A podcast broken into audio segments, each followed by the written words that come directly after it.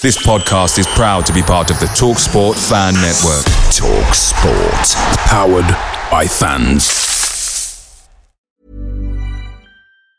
Hey, it's Ryan Reynolds, and I'm here with Keith, co-star of my upcoming film If, only in theaters May 17th. Do you want to tell people the big news? All right, I'll do it. Sign up now and you'll get unlimited for $15 a month in six months of Paramount Plus Essential Plan on us. Mintmobile.com slash switch. Upfront payment of $45 equivalent to $15 per month. Unlimited over 40 gigabytes per month. Face lower speeds. Videos at 480p. Active Mint customers by 531.24 get six months of Paramount Plus Essential Plan. Auto renews after six months. Offer ends May 31st, 2024. Separate Paramount Plus registration required. Terms and conditions apply if rated PG. The TalkSport fan network is proudly supported by McDelivery, bringing you the food you love. McDelivery brings a top tier lineup of food right to your door. No matter the result, you'll always be winning with McDelivery. So, the only thing left to say is, you in? Order now on the McDonald's app, and you can also get reward points delivered too. So that ordering today means some tasty rewards for tomorrow. Only via app at participating restaurants 18 plus rewards registration required, points only on menu items, delivery fee and terms apply. See McDonald's.com.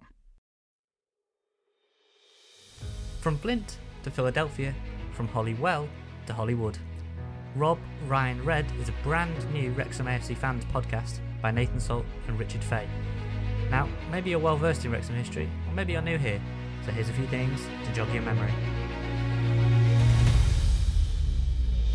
Here is Vose. Great dribbling by Dom Vose. And still, Vose, he gets past another. Oh, what a goal! Dom Vose! One of the goals of the season. Toyed the defence there. And that is remarkable. The ball boys getting involved. Connor Jennings, the captain, Wrexham's top goal scorer. 13 for the season. 14! Wrexham lead! It's Wrexham 1, Chester nil! It's McDonough for Wrexham. Still Jerry McDonough. It's back coming in. McDonough around the keeper. Wrexham! Wrexham! Beat to the lead leaders! If yesterday was a Black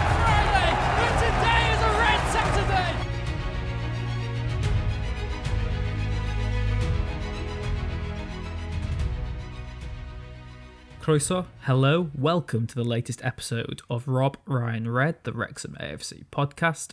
I'm Rich Fay, and I'm joined once again by Nathan Salt. Rich, how you doing? Sorry, you you you team me up there. Normally, I let you go on your kind of opening soliloquy, as I like to refer to it. No, yeah, Rich, we're back again. Episode whatever this is now in the late thirties, thirty-eight. Um, big old week, wasn't it? Really decisive week, Rich. Uh, Marine, I know you were very kind of upset in our conversations for that first game, but second game, absolutely massive. You could just feel the relief when the final whistle blew in that one. Yeah, it was a crucial week. I think that's the word we decided on in the end. Uh, Marine away on Saturday was not a joyous away day.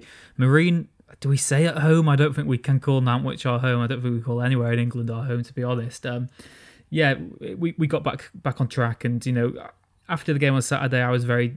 I think like lots of Wrexham fans, the first time we sort of heard boos in the Parkinson era. I know Paul Mullin was furious at full time on Saturday after some fans chanted, just in general, what a waste of money. It wasn't directed at him, but he responded in style. Two goals for Wrexham. They won 2 0 on Tuesday night. So Wrexham are into the FA Cup first round where they will face Harrogate Town away. And yeah, it's just been a really weird one, hasn't it, Nath? Because, you know, we said it ourselves and that in terms of our own cup pedigree, we're used to being the underdog, and we had to deal with the fact that we were the big boys on Saturday. And once I'd sort of, you know, let the disappointment of full time settle in, I, I did sort of settle on it and think, well, the Arsenal fans in 1992 would have been very pissed off with the way their team played. But at the oh, other Oh, end of it, yeah. you've got to give some credit. So you've got to give Marine credit. They were well up for it. They really did reduce us sort of down to their level. No offense to them. They, they they made us sort of have to adapt to the situation. The tactics were awful. I you know I said they were um, Jurassic Parkinson sort of style of football. Who knows what type Jurassic of football the T Rex has played, or you know the Stegosaurus. Please let us know. You know wh- who your favorite dinosaur is. That could be that could be a good feature. Um, but Uh, yeah, it's just one of them, which isn't it, where like you know, uh, naturally th- there was great anger and, and great disappointment about a lot of things. The way the way the game, the away game went. Um, I know it's not a, a home and away leg, but but yeah, that kind of the trip to Marine it, it ended with that sort of what seemed a really horrible injury for for Rob Lainton. Uh, hopefully he's on the mend and, and simply precautionary that he didn't play the next game. And then, you know, you also had the injury to Jake Hyde, and I was getting a text from you saying Mullin looked like he was struggling, but as we saw on on Tuesday, he was uh, bang at it. You know, so yeah, it's just frustrating because I think there have been groans about the three five two for weeks. I mean, we've said on here multiple times about you know, should we change the system? Going back as far as Grimsby we were suggesting, and we said we said Tozer as, yeah. as defensive midfielder as well. Do you know I mean that's what's almost yeah.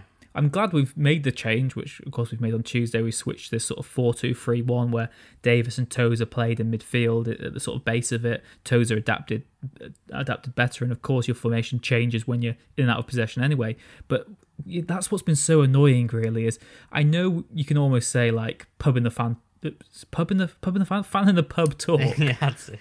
Um, I mean, I can't even talk, so maybe who yeah, knows what, I'm, what, what I'm reduced I'm to. I'm, but the, that's what's you. been so annoying for me, Nave, is the fact that we've had these what seem like obvious solutions which we hadn't tried, and then we did do them on Tuesday night, and they worked. And that's yeah, what I mean. Like in terms of the approach against Marine away, Parky said, well, it, it was an attacking 3-5-2, and that systems don't matter so much. It's how you play in the system, which you know I think is a good point which he made. But it was just so annoying, and Parkinson wasn't doing himself any favors with the style of play. No, he wasn't doing himself any favors with the interview. I don't think either, because like fans don't want empty platitudes and empty answers. You know, there was a reason that that Tommy's interview with Paul Mullin was so well received, is because it was just brutal honesty. You know, he came out and said, absolutely, we got bullied by a team that and I, I tweeted out that a team that had had one training session, one 90 minute training session on, on the Thursday night, we'd had ever since the Chesterfield game to to prepare, and, and we just weren't at it at all. Um, you know, we, we were so, so poor. And I actually think that a lot of our disjointed performances had caught up with us, and, and we just weren't at it. And no excuse for that. And so I was pleased to see changes. You know, I was pleased to see Tyler French come in. I think Dibble deserves immense credit. I think he's played brilliantly in, in both games and, and done the job. And I, you know, I think we've said it before that he gets a lot of unfair stick whether it's because Rob Lainton is, is so good or so reliable for us. It, you know, uh, Dibble would be a fine goalkeeper for, for plenty of teams at this level. I, I stand by that. Yeah, Nate, I guess you know. Yeah, I think it's also important to say on Dibble that we know, don't we, that there are key figures at the club who rate him just as highly as Rob oh, Lainton. Ma- massively. And that mean, you know, the club's yeah. point of view, they've got two number one goalkeepers, and Christian Dibble is, you know, he's not as popular with the fans in terms of his playing ability as a personality you know, the fact he survived so long. He's one of the most popular members of the dressing room. He gets on well with fans. And, you know, he does just get it. Obviously, he's got the family links to the club as well. Yeah, I mean, but, I mean, I, yeah, I just don't think you know. I, I think it's fair to say uh, I'm not saying I speak on behalf of all fans, definitely not. But I do think that Rob Lainton is, in my opinion, an undisputed number one. I don't think there is a, a, a I don't think there's a massive gap between them, but I also don't think it's a, really kind of flip a coin decision of who I would have in goal when fit. But definitely from, from conversations I've had with really people very high up in, in, in the structure, you know, they they do see it two number ones. They think statistically they match up. You know, Dibble is quite good from penalty on penalties, and they believe Lainton also is, as we saw against Chesterfield with Tshimanga. So, you know, they, they do believe that uh, one of the quotes I, I got told was that there was a fag packet between them. So, you know, make of that what you will.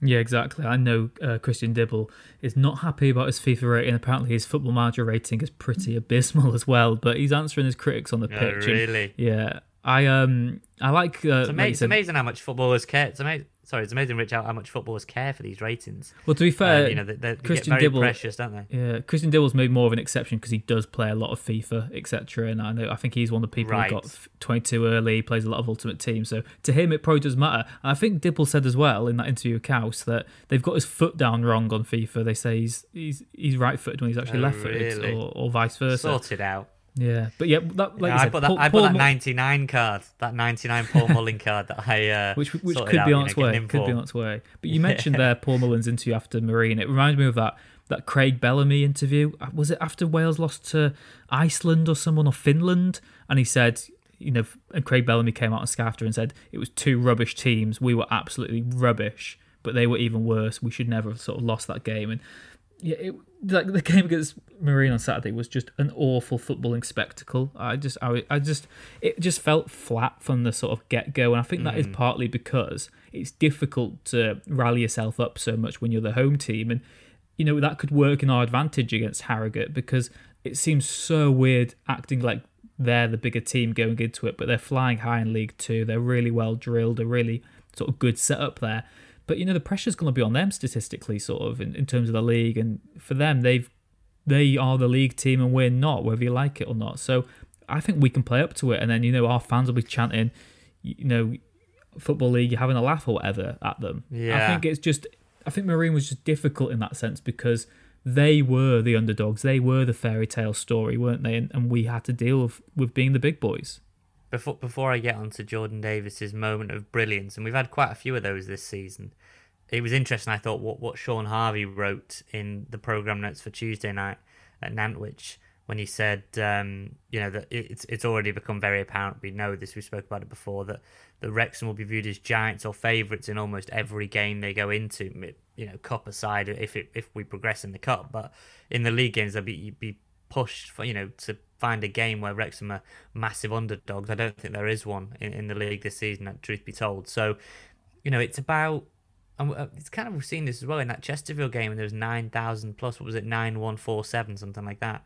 It's about embracing the pressure now. It's about being able to play up to expectation. Now I know a lot of these players have played at, other clubs, you know, that have got good followings, but the pressure at Wrexham is is uh, they others at the club say not, but I really think it's win or bust. You know, I think we're we're starting to learn now that maybe it's the playoffs and not automatic. Still very early days, of course. We can still go on and do great things, but you know, if players don't start to play through this immense pressure, then then we're we're going to come unstuck quite a few times. Your Marine won't be a one-off, and there will be, with all due respect to Marine, better teams that can pick us off. Because I thought in the away game, what did look better with the flat back four in the midfield. I thought Dan Jarvis particularly looked very good, very busy.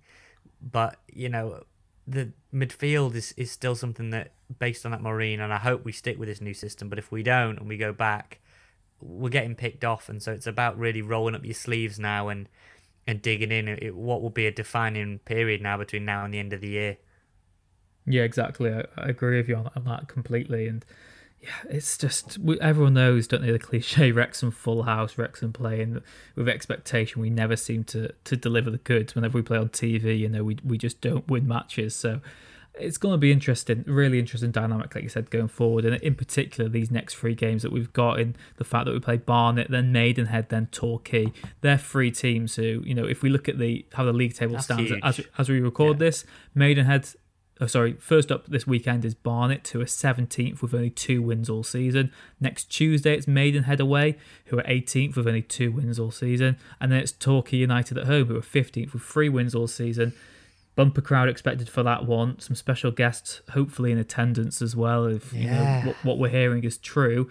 So Are you excited, Rich? Must be I'm excited very ex- for the, for very the- excited. for the special already- guests. Yeah, I'd already booked that week off ages ago because I had to take time off anyway because I've got, got so much to do. And uh, yeah, it looks like I mean we've seen him today. Ryan Reynolds wearing his Wrexham cap as he's walking the streets. Uh, is it LA who's walking around? The streets of Manhattan, the streets of New Of York, my friend, wow. in, a, in a Wrexham cap. That's a very nice cap as well. If you haven't seen it, do do check on social at Rob Ryan Red, the Twitter.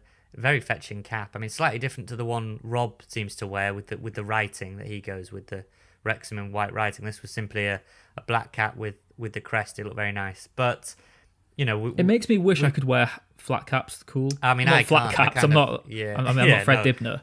But I just mean like you know, like a baseball cap. I just can't Yeah, pull ma- off hats. I don't know what it is about your head, your skull, maybe your your hair. I have don't too much what it is. hair. I have far too much hair for caps, unfortunately. I kind of, if I just have hair protruding out the side of caps, I kind of have like a bit of an Einstein vibe, which is not what not what we're going for. But you I know mean, what? get, the, get the back two on track. topics we've started so far are what's your favorite dinosaur and what makes a good No, cap. that- that's yeah, that's a horrible image of me me in a cap. So to get to get us back on track, Rich, Tuesday very positive.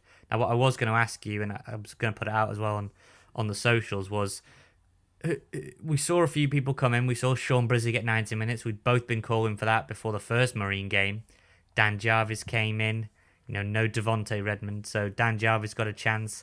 McAlinden again got another chance. I felt and you know still no Cam Green. We know that Cam Green's fully fit. He- he- there's no injury there. We need to end this narrative that, that he's injured. He's simply not being picked, and I don't understand why. I don't understand why he can't get on the bench. Um, No, I don't- I don't get it at all. I you know, I get that Phil Parkinson trusts Jamie Reckord. That's quite clear. And they spoke. I know Steve Parkin spoke very highly of Reckord after he came back from COVID in pre-season. Maybe that was a giveaway now with hindsight. But let's focus on the ones who did get a chance. I mean, we we know about French. He came in for Hosannah. We know about Dibble, but Brisley came in was incredibly vocal, putting a solid display. And Jarvis, do you think they've made strong cases moving forward now to to play a much bigger role than they were? Yeah, I think it's interesting. I think particularly Brisley because I think, like I said, like I say every week, that we need to change this sort of four, for, sort of four two three one, whatever we're going to call it, as as soon as possible, really, and implement that change. And and by moving Tozer into midfield, you therefore need maybe another centre back partner for for Hayden. And I did see some some questions about Hayden and people saying that he's a big waste of money. I know, I think Mark Crichton was it who said that you know he can't quite see, or was it Neil Ashton? Sorry, I think uh, tweeted and said he wasn't quite sure that it was a 200 grand play or, or whatever it was so far. Uh, you know, it's difficult because I think Hayden and Tozer are both very good individually, but they've just not worked together, and neither of them have worked well in the free so far. That doesn't mean either of them is a bad defender or you know mm. not here for the right reasons, etc. So yeah, I'd love just to see yeah, going forward, maybe Hayden and Brisley, Hayden and, and Lennon, depending on maybe who, who wins that battle between Brisley and Lennon, and have Tozer in midfield. And I think that that formation change will give Brisley more of an opportunity because otherwise there isn't really a role for you. Because I think that Parkinson likes having a, a if he's playing a free, I think he wants one to be left footed because it opens up so many passing avenues and it gives you so much more passing range and means you can find your, your wing backs easier, play the diagonals if you need to as well. So I think that's why Lennon's been playing when, when he's been fit. And, you know, again, we talk about how club sources and, and key figures view players. Lennon's so highly rated. They know that if he can stay fit, he could actually sort of be the leading centre back at the club. But it is just that injury record that, that holds him down. But you know, so far he's he stayed, you know, touch wood for, for knock on wood. He stayed injury free, hasn't he? And he's probably looked our best defender. Yeah, I think he limped And out no- of you know was it Chesterfield or that was it. Dagenham? I limped felt- out of I- one I of feel like, I those feel like some of it's. I feel like some of it's precautionary though. Do you know what I mean? It's like Yeah. you maybe sense he, he's so he's so kind of tuned in now, dialed into to his body that I just think he sort of knows and he doesn't he doesn't he risk it. Whereas I think certain players are probably pushing through it. You know when Mullin came back after after those scans he'd had at hospital and whatnot, he missed the Southend game but comes back, and I, I felt like he was probably pushing through it, and now he's fine. Obviously, as we see. Um, uh, it's interesting about Hayden because yeah, I mean he, he was superb uh, on Tuesday at Nantwich. I thought he was, you know, he, he won everything and was absolutely brilliant. Um, and then answered any kind of critics, but I do think those critics had been merited. You know, plenty of performances of his. He'd he looked erratic on the ball. You know, his long diagonal, which I'm sure he, he was a he was told by management to do. You know, just isn't the way to go. Um, and yeah, as you say, Brisley offer, offers more of a kind of experienced head and experienced hand at the tiller at the back, but it would be a real shame to to sort of see Lennon cast aside. I'd be interested to see if I'm kind of torn because I would be interested to see if Hayden has got that spot nailed down, but at the same time, I don't really want to see chop and change because it, our defenses of the past that have done so well for Keates and and others, it, it's been built on consistency. It's been built on Pearson, Smith, you know, or you know before that it's kind of Creighton and and Nat, Nat Percival and, and as such, and it's those kind of partnerships that take a while to, to form. So we can't be chopping and changing one in one out if it's if there's no injuries. I don't think. No, exactly. I think that it stems from the back. It stems from that solidity. Obviously, having to change goalkeeper, like you said, Dibble in at the moment with Lainton's injury means that there is that that, that that new face in the back line already, and you know that is a key component. The defenders need to have trust in the keeper, and the keeper needs to have trust from his centre backs, know what he's going to get as well. So, I do think that we've just got to settle on a defensive duo really, and just stick with that. Tozer as well. I think there's got to be a crucial decision made in the next week of is he going to be a centre back mm. or a, or defensive midfielder for us? Yes, he can play both. That's great, but what we need is consistency. You know, we we've spoke about on the po- podcast before that there is a reason why momentum, consistency are these buzzwords which managers love. It's because once you start winning and you've got that system and the team starts to pick itself, you go into games, you find your rhythm quicker. you just have more confidence and you might have more self belief. And then you've got players who, like we said, we've got lots of creativity in midfield. But if you've got one of those midfielders who's starting every week, they'll be more confident. They'll be trying maybe riskier passes. They'll try be trying shots from distance or whatever. And Mm. just by probability, they'll they'll start to pay off. I just think that you know we needed to make change against Marine. It's worked well. And now it's just about tempering it properly and making sure that you only just sort of tweak the system or whatever subtly enough for, for Barnet at the weekend, which, you know, like we said, and we said at the start of the season, I think going into that Eastleigh game, didn't we? You've got to respect these teams, but you can't fear them. And we need to be arrogant and we need to embrace that. You know, Sean Harvey said it himself. I mean, I know he's a divisive figure himself at the club, but he said that, you know, we are going to be favourites for these games. We need to go with that sort of arrogance and assertiveness Yeah. to say, okay, then we're Wrexham, we've got the money, we've got the better players than you, we're going to win today. And Well, we just have it that up. arrogance. You know, we need we need to back it up with performances. You know, it's all well and good going, you know, sort of strolling in like Conor McGregor to the UFC octagon, but at the same time, you've got to you've got to come out with the KO with the with the finish, and and a lot of the time we haven't. We've we, I think we've strolled up, and I think that probably cost us away at Marine. I think we strolled up with a full strength team and thought we were essentially going to just brush them aside, and we didn't. So I was, in a way, I was pleased that the the full strength team was out and not a heavily rotated side because it meant no excuses.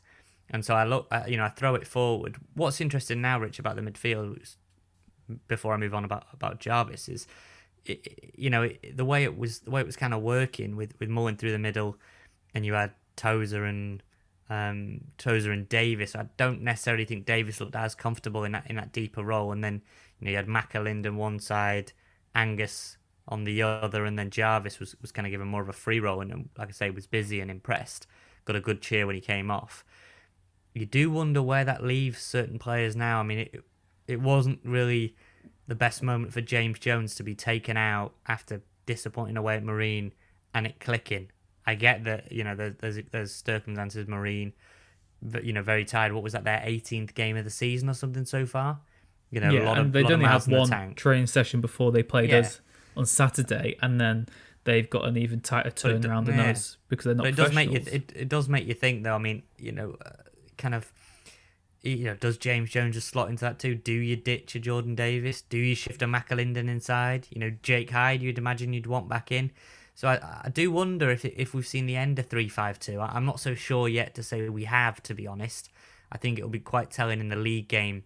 But I mean, to be honest, if we see the same kind of flat back four at Barnet and at Maidenhead, I think we've seen a, a major turning point in the season, and, I, and I'd be I'll be the first to first in line to, to give credit to Parkinson for adapting because if that was one of the big things that we heard during all the kind of preseason interviews was that there was no adaptability to him. You know, he's he's to, to kind of use Jurassic Parkinson that he, he he was this dinosaur who's going to stick to his belief. So, you know, power to him if he's realised, look, this isn't working. It's taken a, a, a near defeat, a, a last minute kind of Mickey Thomas Mickey Thomas effort from from Jordan Davis to, to rescue it and keep the cup alive. And on a side note on the cup, I do think the cup's of massive importance to the owners. You know, it was said in, in, in the takeover that Rob was, you know, looking back through former cup campaigns, and I do think as well, not just for the documentary. I'd hate to say that, but I do think it's a it's of great importance, not necessarily financially, but just the prestige of the FA Cup and the ability to have one of these big ties. Um, and and so, yeah, no, I just think it, it's interesting for those that dropped out of the side now. Where, where do they go with it? You'd hope it's a massive week on the training ground now because Hosannah will want to get back in. Good battle there with French. We've got Reece Hall-Johnson to come back. A video of Reece Hall-Johnson working out recently. He looked he looked good. He looked he looked like he was quite sharp in that in that, that video. And you know, other side, Cam Green. I, I hope is knocking on the door. You know, fully fit and and you know all the best to Jamie Reckord. But you'd hope that's another battle. Centre backs were, were overloaded with options now. You've got Dibble raring to go, Lainton. So we're absolutely rife for competition for places now. Hyde, you expect to come back in. Angus is pushing McAlinden. So it's uh, some big decisions for, for Parkinson to make. Big, big decisions. Yeah, absolutely, and that's what's so exciting. I guess you know it's it does feel like there is that you know that rebirth again already on the season, and that you know this could be that turning point that we we have called for. And yeah, like I said, I want Parkinson to succeed. I really like him as a person. I just feel that the tactics and particularly it sort of got to it to the end for me at Marine when I travelled there from Manchester, which actually was much harder than I thought it would be. But you know, I Really? understand people come from I understand people come from harder destinations to watch Sure, games. So I'm not gonna I'm not gonna get my violin out for that one. But yeah, I was just frustrated with the, the style of play and yeah, I, the Cam Green situation I don't get because towards the end of last season, you know, I, had the privilege of going to two of the matches and doing the commentary, and he shone in both games. He was so so good, and I was really excited uh, to, to see that that duel with him in Reckord. And it is ironic because I know we've just said that we want to see consistency at the back, but I would have Sure, liked to have seen Green against Marine just to see where he's up to, just to see if he is as good as we're saying he is. Was it just a purple patch? I mean, the other thing we've got to take a step back and say is Parkinson watches these players train every day. He knows he's been in the game far Yeah. longer than any of us. He's seen it firsthand. He's got the CV, uh, you know. So I'm, I'm Yeah, I'm, and I yet- and yet we were- Parkinson to carry on proving us wrong. Yeah, and yet there we were though, 94 minutes on the clock at Marine, and we were one 0 down facing a cup exit. So look, yeah, he's got the CV, but he, but he's make he's made mistakes and he's making mistakes. It's about whether he can rectify them fast enough to to, to keep the, the you know look at Grimsby now just motoring along. You know we've we've got to we've got to avoid losing losing any more ground on these teams now. I, we've had a very tough fixture list. But Barnet is a big one, Richard. I know we're going to say that about every game now, but you've got to be winning games like that if we're serious. And if we're serious Yeah. about the playoffs, let's not let's not even focus too much on the title or, or whatever the case may be. That's obviously still open. I know Mullin said why not when he was asked if the title was still on. Let, let's not worry about that too much. Let's just worry about you know are we going to be a top seven team? There's no reason why on paper we shouldn't be, but you can't afford to just keep drawing and you know on the road we, we need to really start knuckling down now and, and go into that Torquay game where kind of if there are special guests there, which we think there are, um, that, that they're going to be impressed and they're, and they're going to get a team in form because it's it's it's now or never going into a period where pitches are going to get pretty crap. You know, teams are going to really sit deep against us, try and counter. We've really got to click into gear now. No more kind of gelling and, and waiting. It's it's time. Yeah, exactly. And the other caveat to that is we were almost a top seven team last season, and that was meant to be a season of sort of chaos and disarray. So there's got to have been improvement if you've got a, a you know, statistically a better manager and you've got a, a far better squad in terms of personnel. So it, you know, there's no sort of time for excuses. I mean, every manager has a long term project. I think with Parkinson, we've all realised that it is sort of a two year project, regardless. I know that that most managers have sort of a three year vision of where they need to get to, but given the circumstances we're under, it's, it feels more like a two year two year yeah, journey. he's got a one year deal, so uh, you know, I, don't, I, I don't think he has come out and said that he views it as a two year deal. I mean, he can't. I'd, I'd laugh him out of town if he said that because I get that no, it's a because rolling there's so much contract, but- mitigation, and from the Yeah, club's point of view, yeah. it, I mean, I don't want to get too sort of negative here, but you can't give him a two year deal because I don't want to stipulate too much. But he's a you know he's a football league manager. I'm guessing that the payout if something went wrong would be much easier if he's only yeah. contracted to the la- to the end of the year rather than for any any any time longer. So you know, from a financial point of view and whatever, it makes sense to to do this. And yeah, I think I think that it's viewed as a two year project. This initial sort of burst of cash and burst of new players and stuff, because just to put a team together and get them to get results is, is a big ask, but it, it needs to be better. And like you said, next three games we're about to discover how good Wrexham really are because there are no excuses, there's no mitigation. You can be missing two or three key players, but you've got to be taking points from, from this lot. And, and you know, seven points from nine, is that even good enough, or does it have to be nine points from nine? I think I think you've got to look at it as seven from nine, haven't you? I think that would be a healthy. I don't think you would get many complaints. You've got to win the two away games. I mean, you, you've just got to get seven from nine. I think uh, to, just to kind of before we tee up the the chat with um, a guy who, who follows Barnet and runs the Bees podcast, um, who who do all things Barnet. Before we get into that that chat that I had uh, earlier on, it, it's a massive game. I mean, you you've really got to to go that to these places and just start grinding out wins. I, I don't want to kind of offer up excuses and just start accepting draws. Rich, we've got to start winning these games. Um, you know, we look at we've said we've said it already. We drew, at Southend, and that's suddenly not looking like a very good point. Um, It's looking crap. you know, there's other ones. A win at, you know, yeah, and a win at da- a win at home to Dagenham does look good. I get that, and draw against Chesterfield isn't awful, but you know, it's that that that Southend one sticks out. We don't want too many of those, you know. Um, so I, I don't think come the end of the season, a draw against Barnet or Maidenhead, you don't know with Torquay, Gary Johnson, very tough operator and good side. A, a draw against Maidenhead and, and Barnet, with all due respect, is not going to look too favourable come the end of the season, in my opinion. Um, but anyway, without further ado, I will introduce Mem, who uh, co-hosts the the Bees podcast, All Things Barnet. So do go listen to them before the game if you want to get some insight. But this is what he had to tell me about what he's expecting from this weekend's game.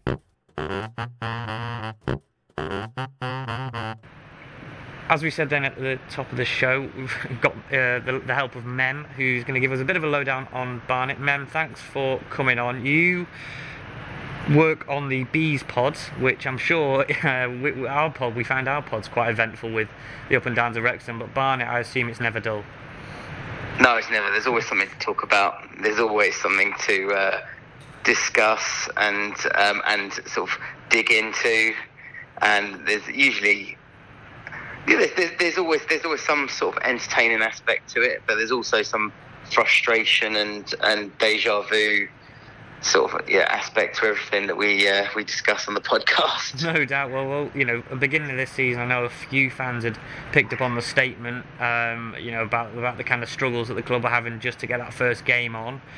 What, what's happened in this season? In terms of, we know Harry Kewell's gone, but talk us a bit through the ups and downs of the season so far for Barnet. Oh, I suppose the, I suppose the the, the genesis of, of, of this season really started from the COVID season because um, we had a team that got to the playoffs, and Darren Currie took us to the playoffs. He couldn't come to an agreement with the chairman about the direction going forward. The chairman was interested in keeping costs to a minimum because of COVID. Brought in uh, a guy called Peter Biddle, uh, Peter Beadle, and then we ended up with uh, I think three or four managers that season. So what ended up happening at the end of that season is there was a massive clear out, and the club decided to go with a new structure in place, which included a, a director of football, which was Dean Brennan, and included a head coach, which was Harry Kewell. It was a kind of marriage of, of kind of that had been shoved together. These two mm. guys, so both both of these guys had, had applied for the job um, of a coach, and the chairman, in wanting to restructure the club, he was fed up with a manager coming in, bringing his own backroom staff, and then they would get sacked, and suddenly the whole place would empty because all their staff would go with them. So he decided he wanted to have a, a, a structure in place where if one person is not performing, they get they get uh, the sack, and then you know they get replaced. And so he ended up with these two guys who I, I suppose he still couldn't split them, and he ended up signing off for one the director of football, which was Dean Brennan, and the other one's Harry Kewell. However, it it clearly wasn't working. And Harry Kewell, I'll be honest with you, I'm, I'm, a, I'm a qualified coach, but by no means a professional coach. Mm. But I remember watching the team line up in the pre-season and looking and thinking how amateurish it looked, the patterns of play, and I thought this is coming from a guy who's won the Champions League, and this team is set up so poorly. Um, and it was just also the profile players that we had just didn't seem to fit what Harry Kewell was doing. And then he just got went to this phase of just constantly chopping and changing the the lineup and changing the formation, and so players were just getting confused. And in the end, it just was it was inevitable that he was going to go, and he went really quickly. And some people might have thought didn't have time, but the problem is when you have a guy who comes in. Okay, and he say, say for instance, he says like, with Kewell came in and he built the squad to play with wing backs However, he abandoned the wing backs after three games, and then from that point, he just kept changing formation. So you can't really say, well, the coach hasn't had enough time because the problem is the coach has already run out of ideas. Yeah. Because the system, the system he came in to play, or he wanted to play, he's already abandoned it. So it was quite clear that he just was not cut out for, for this. And I just remember seeing a game and um, analysing it with my co- with my my partner on the Bees Pod, and both of us were because we both get like he's a qualified coach as well. Mm. But look at just looking at him, we're thinking, how do we record this um, without being really negative? So we ended up doing a very sort of, sort of diplomatic podcast, but off air we were like, this is really bad. He can't yeah. stay. Um, he can't stay. So, so you know, he's he's gone now. Kewell, that's the end of the Harry Kewell Barnet era. Uh, I, I Yeah. that inevitably, when any manager goes at Barnet, it seems the joke is that the return of Martin Allen for the 850th or whatever time it is. Um, where are you at now in terms of who, who's in the hot seat and, and how have the performances been since Kewell's gone? Have you seen any kind of upta- upturn in, in displays, any, any sort of change in the system that's been used or anything like that? Yeah, so Dean Brennan, who's the director of football, has taken responsibility for the team at the moment. Um, I believe that they were we're looking for a new coach um, who will work under Dean Brennan. Um, and since he's got actually in the league with four games unbeaten, we lost on we lost on uh, Saturday for the first time in, in uh, since Dean Brennan's taken over. So we've um, we've done well. Um, we've won some games, um, and we've got we've got eight points out of four, which you know that's you know two points in averaging two points a game. So that's you know that is promotion sort of form. I wouldn't say we've set the world alight with the performances, but the you know the points haul has been good. Um, I think he's just gone back to basics really, and I think what he's done is he's he's, he's, he's figured out the, what formation he wants to play, and he's kind of stuck with it, and he's tried to, in his words, um, you know, square pegs and square holes. I mean, so um, I mean, what's what's know. the kind of mood then looking at, at Wrexham coming down? I know you had Notts County on the on the first day, and they travelled in good numbers, but you know, there's a lot of uh, opinions about Wrexham and the ownership and the money that they've spent and everything like that. But do you feel now you're in a better place than say you were going into that Notts game? Yes, yes. I mean, I was called the the game. Um, I mean, the weekend was against Bournemouth. We played in the FA Cup, so that, and they're second in the table. So it gave us a good benchmark to see where we're coming. And let's be and and to be fair, um, you know, we more than matched them. I mean, they they scored a niggly goal, but we we matched them. So I don't think Wrexham coming is going to scare us too much. I mean, if, if you look at the profile of the players we've got, if we can get them playing, we do have some very talented players in our squad, and it's, it's just a case of just trying to find uh, a style of play and a system that works. But I don't think anybody at Barnet is.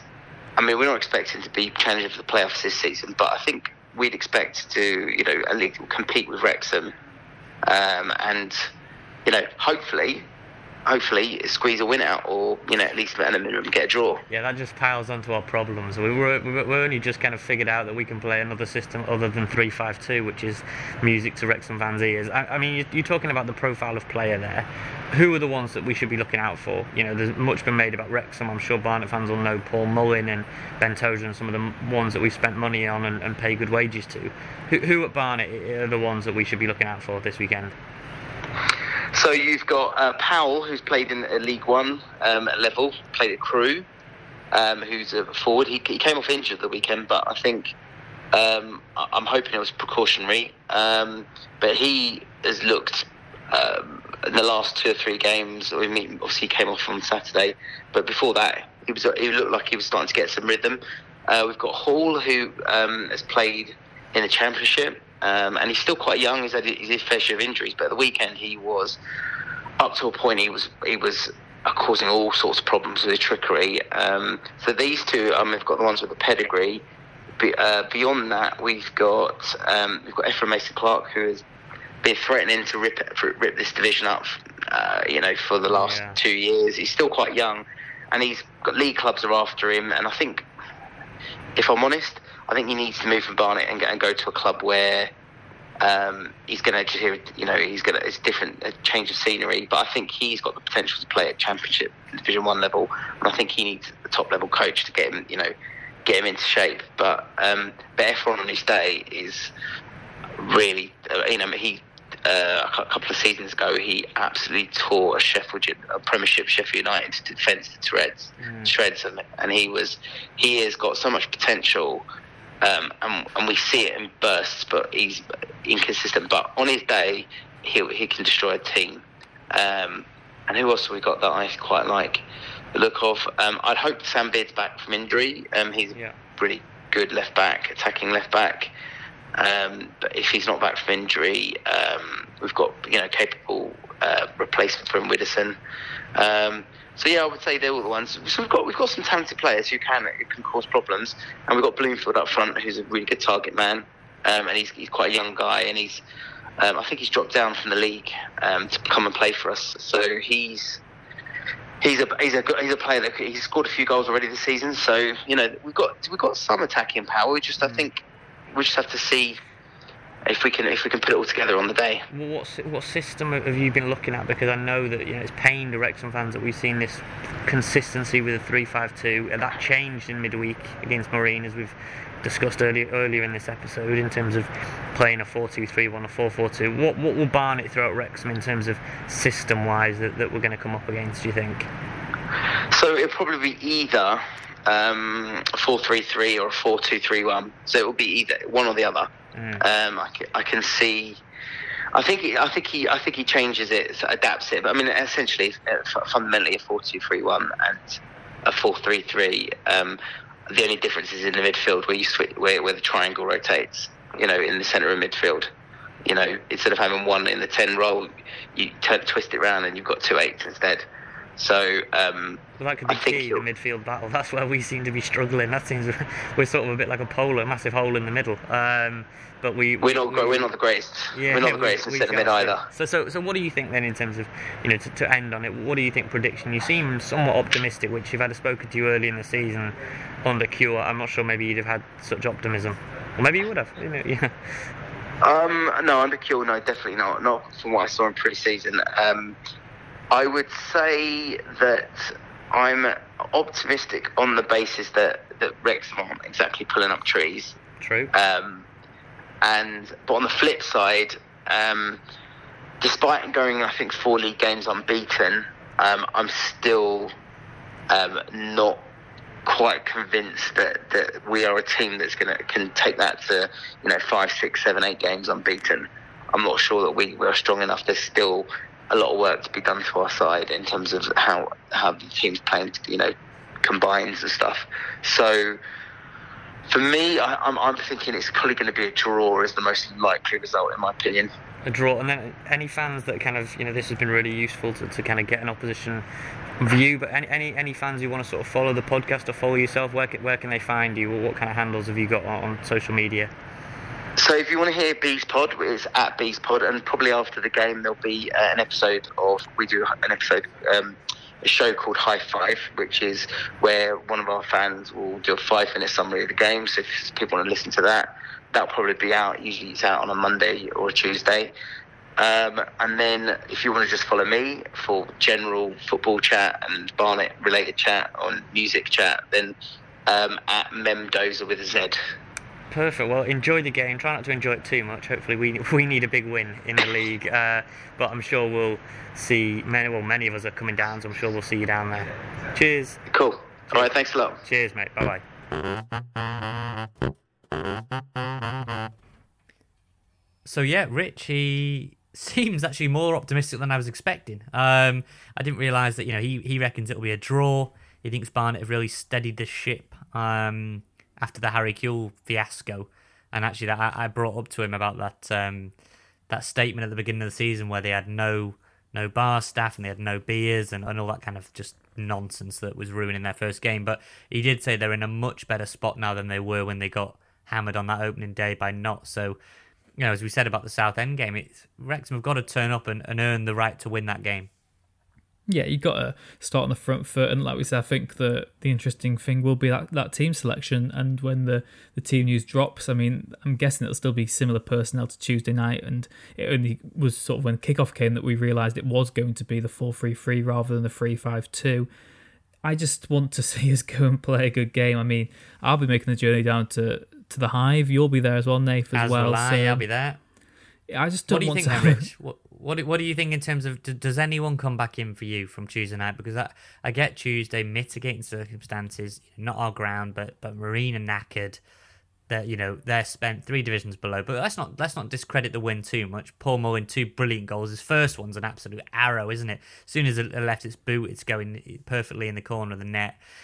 You know, does anyone come back in? Do you change any of the wing backs? Does Lennon come back in? Do, does James Jones come back in? What do you do? do, do does Hyde come back in if he's fit? I, I don't know all the pieces. I know you're not a manager. I'm not a manager, but but what would you like to see? Do you think?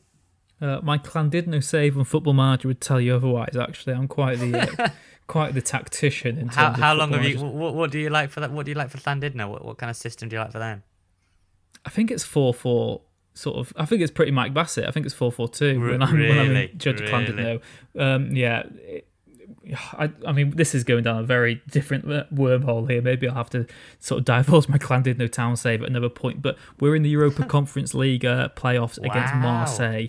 Um, it's, it's Wow. yeah, it's difficult though because on Football Manager you can't ever sort of overthrow TNS because of the way the game's programmed because they're professional and stuff. But let's not talk yeah. about you know that. That's not, that's not getting anymore. TNS too much, yeah. But, Where but back to we? Barnet. In Back to term- in- Barnet. yeah. So I- I Changes. Do you want any?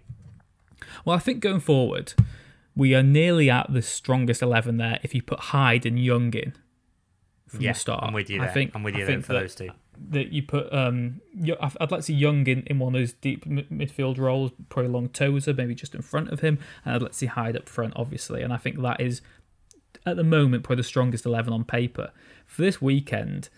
Like you said, it is is sort of evenly poised um, in terms of in terms of what you do because we've just had you know a good result, but it's against lower opposition. We've made a you know a few changes and they've worked. And again, does someone coming in against Marine mean that they should start against Barnet? I think that there's probably argument to suggest so, but it all comes down to the formation Parkinson goes for, doesn't it? Because if it's a 3 5 2, I think everyone can sort of presume what the lineup will be based on the personnel. But I think with the 4 3 3, there's a bit more lenience to, you know, obviously there's a centre back who comes into play alongside Hayden, and then you've got to choose who actually gives you that sort of balance in midfield. I think James Jones probably does come in because I think Yeah. that to play the 4 3 3, you need his legs and you need that energy. And we've not seen him in that system, so it's it, you can't sort of rule him out of it and say that I know he's had a pretty poor season so far. I've not really been that impressed by him at all. Um, he certainly doesn't look like he, he sort of came from League One or whatever from with Lincoln. But like I said at the time, one of my friends who supported Crewe wasn't that was just thought he was just like he was just a squad member really, rather than someone Yeah. that they were that that bothered about, and so he wasn't too memorable. And yeah, so for me, I I mean maybe I'll get a fan up fan hub up as we sort of go through this because I think that you've got to basically go back to the team that played the first, like in terms of personnel, the one that started the first Marine game, because I think that was the strongest mm. players available, but put them in the new uh, system. Yeah, I, th- I think I think for me, I think I think you do keep Tyler French in. I, I do think there's there's been a drop off. I, you know, I, I like Hosannah, but I think he's he's still kind of got some some development physically just just to just to get used to the league. You know, Barnet are going to be rough, ready, and I, I just think French. is- You know, as we've seen previously, he got two assists at Southend. I just think he he's offer you that stability. I think in a in a in a flat back four. It's interesting that Barnet also play a flat back four, so I would be intrigued to see if we match that. yeah, Um, I'd, I'd definitely you match know, it. I mean, I, I think Dan Jarvis as well. I think he's one that I wasn't sure he, he had he had much of a future. Be totally honest with you, I, I, I saw him in the stands at Stockport, and I, I just looked over and thought, no, I, I don't I don't see where he fits in. And clearly Redmond had a go, yeah, Davis has had a go, played McAlinden in behind. I just thought that he's so far down the pecking order, but I really think he's enhanced his chance now. Um, with that, yeah, I think based on form, you've got to reward him because he was so he good on Tuesday Barnet. night. Yeah, I think I think I'd play him. I think I would. Um, you know, Right, then so- that, okay, then- I've made my then- I've made my team just now. Okay. I've not Dibble made my goal. team yet. Okay, Dibble and so goal, Dib- right? Dibble and goal, back four of French, Hayden, Lennon, and Reckord. Yeah. Midfield. I don't think. I don't think. Sorry to interrupt on your defense. I don't know if Brisley's got two games in the legs yet. Yeah, that's what I was thinking. you I don't. I want to ease him back in really. Yeah, So then I'd yeah. go Tozer in the sort of defensive midfield role, Jones and Davis either side of him. Yeah. Centre attacker midfield uh, for me is either between McAlinden or Jarvis. I think Right. that McAlinden is a harder worker and more direct, but Jarvis is a better sort of creator of chances. And for me, I'd go Jarvis because I think Right, you've got to reward him after Tuesday. You're playing a diamond now, are we or like a four four? Is that what you're doing, or Yeah. I'm trying to vi- I'm trying to envision it because I, I can't I can't well it's see not it. it's so- it- it's not yeah it's not really a diamond per se but i just think in terms of the front three you Yeah. sort of i mean who, one of the wingers drops inside to create when the ball's not on their side so I Yeah, mean, this I'm not it's worth a sure- Clan I'm no town, so uh, I'm not sure. I'm not sure pushing Jarvis out wide works like it does with McAlinden. I think McAlinden's more. No, used to- exactly, which is, you is know- the issue. But I think that you've got to you've only got to get Jarvis in. I think because I think you've got to reward him after what he did. I'd be tempted. I, I, I'm spitballing man, but I would be tempted to to push Jordan Davis out towards the left, um, and, and keep Jarvis inside. I think that's a way to do it. You know, I've not been. I've, I've said it on on Twitter. I've not been massively impressed from the games I've seen of McAlinden. Um, I, I get that he's quite popular and, and he's done a lot, but I still think he, he's he's got gears to go through. So for me, yeah, I'd be and I think to. be fair yeah. to McAlinden, I think he's good off the bench because I think he does offer something a bit different, which is contradictory to everything I've just said. But yeah, Right. we love that. We love contradictions on this podcast, Rich. Um, Yeah. And then what does Hyde then, come back like- in? like- what do you do then? I think Hyde you probably because you got you got three games in in eight days. I think Yeah, you, yeah. You, you bring him off the bench if he's if he's fit for a bench role and then start him against Maidenhead. But yeah, I, Are I just sticking with any Dior? You sticking with perfume and steak? Is it? Or Yeah, right, I would do. I would do because I think I think he made an impact in the first game against Marine as well. He had a header that went wide. He was okay He's in the lively, channels as well. He, but he is lively. He's a bit of a Yeah. pest. Not quite, one- not quite Mullin pest, but he, he No. He does put himself about. And I guess the other thing which is difficult in terms of sort of turning the team is where where is Jordan Davis's future? Because I think he does need to start sort of having a, a more sort of regular role where he plays every Yeah. week. I know it's sort of This been that central role so far this season, but he can play almost anywhere. And I saw some is suggestions though, hasn't it? saying This that is he hurt- should play up front, and some people No, saying well he me. could still be sort of in a defensive role or an attacking midfield role or go out This wide. is hurting- seems to be Rich- sort of four this is- positions. This has hurt him for ages, though, hasn't it? Like how many we could have done this podcast a season ago, and or you know. Well, I think even last longer. season he played in was it seven or eight positions, didn't he? Yeah, he played in centre not- back in one game, played at both full back roles, I think, in, in games. Played defensive mid, played centre mid, played attacking mid, and played up front once and on the I, I almost call it. I almost call it. De- to, to, I know you cover Man United. I always call it like Daley Blind syndrome, where you sort of you you're, you're a jack of all trades, master of none, which you know seems a bit unfair actually on Jordan, but. It, he's got to nail down his position. He, he- he's not he's not that young a player. You know, he needs to really carve out his position now in the side. And, and if that's off the left, if it is a front three and it's off the left, brilliant. Freeze at one of those spots inside. If you get a Jarvis, Jones, Young, I mean Dave Jones, I'm starting to sort of give up on on predicting him in Fano because it's costing me every week, Rich. I, I'm I'm starting to scratch my head what he's offering on the playing side, but that's a debate for another day. He se- been a long almost seems like he's one of those sort of coach player coach additions, doesn't he? In that in that Yeah, sense that more of a coach, mainly- I mean, yeah, that, that's what I've got to say. yeah. That he he seems to obviously maybe does a lot on on the training ground, does a lot tactically and maybe with set pieces, etc. But yeah, in terms of what he's offering the squad, and again, I know I mentioned the other week that, and you corrected me on it that it was between him or De- Dean Furman. But then I don't get why we just didn't sign someone else who would be an extra body in terms of playing wise. But I guess if Toes is going to be a defensive midfielder for now, then we, That's we maybe big. don't have to worry about him. Yeah, moving forward, if, if that's the decision coming on to Barnet, you know, wrap it up, Rich. But if if if, if Tozer, if the decision comes that Tozer is our defensive midfielder, I think that's, I think we'll look back at the end of the season, whatever happens, and that will be a massive moment in the season. Um, you know, to, to really sort of go that he's been so wedded to three five two. He's been so wedded to Aaron Hayden at right centre back, Tozer at centre back, and Harry Lennon at left centre back. He's been so so wedded to that. Even when it hasn't worked, you know, even in games it hasn't worked, he's just gone, "Yep, this is my system. This is what I'm going for." And so if he rips that up, rips that piece of paper up, and says, "Nope, Ben Tozer." Wearing the armband will be my central defensive midfielder, and then it's Tozer plus one, and you get the likes of Brisley in it, it's it's massive, Rich. I, re- I really don't think it, it can be underestimated what a big decision that would be if, if we stick with that. It just needs to happen now, doesn't it?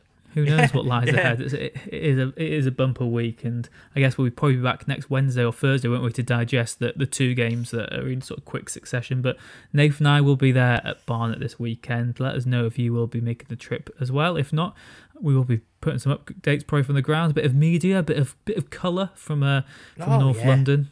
Yeah, but I mean, an easy trip for me. I know it's a bit further for you, Rich, but should be good. It should be. Oh, I was going to say it should be buzzing, but I actually felt disappointed in myself when I said the hive should be buzzing. Um, but the hive should be buzzing. Hopefully, we get a good turnout and say kickstart that bit of momentum. Now it started on Tuesday night, carry on on Saturday. and we could be in for a bumper end to the year, Rich. Yeah, let's hope Parky is Queen Bee. I'm not sure if that works, but uh, there'll be something about Even honey worse as well. than mine. Yeah, show Even me the worse than honey. mine. I don't know. Um, yeah. Thank you very much for joining us today on Rob Ryan Red. Like Nave says every week as well, you can get us on the social medias at Rob Ryan Red. We will be back again next week. Take care. Enjoy your weekend. Come on, Wrexham.